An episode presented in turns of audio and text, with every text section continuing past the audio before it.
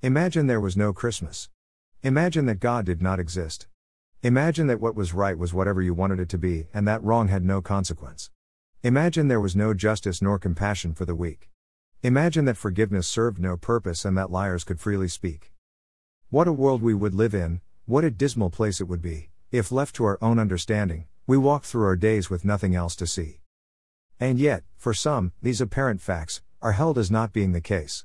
Over 2,000 years ago, a little child was born, to show us of God's grace. He spoke of reconciliation, he spoke of God's unfailing love. He showed us of his Father, in every word he spoke. He moved among the weary and healed those with disease. He fed the hungry and commanded the storm to cease. He said, Learn of me, hear the words that I speak, I came not to condemn but to show you of God's grace. Now some don't like to hear it, that repentance is a must. That our ways are not God's ways and we really need to trust. But that really is the starting point, when we turn our ways to His, and without that turning, there is nothing God can give. God sent us His Son, Jesus, to show us of His love. He has done for us what we are not capable of. We can ignore Him if we want to, pretend that He does not exist, even ignore our own history, but it doesn't change the truth that Jesus is the Son of God, God among us, to bring us back to Himself. Consider how He served us, even washed the disciples' feet, sought no earthly kingdom, nor palace wherein to lay His head. The Lamb without blemish, to wash away our sins, by grace we are redeemed, to bring us back again. Our God is a holy God, but we do not understand. So Jesus walked among us, to take us by the hand. Who lays down his life for another, when the other does not yet see? Who shows compassion and gives forgiveness for wrongs that are voiced as right?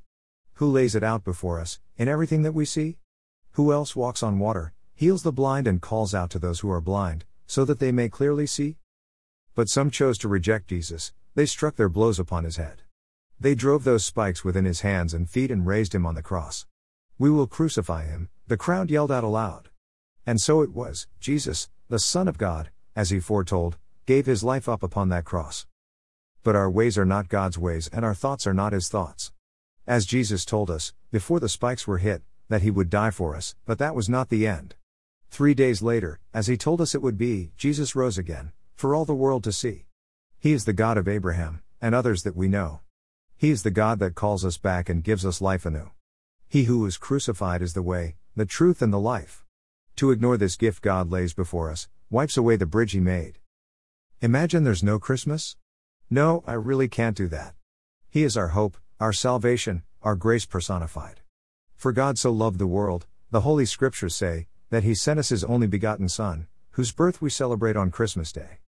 Worthy is the Lamb. Blessings.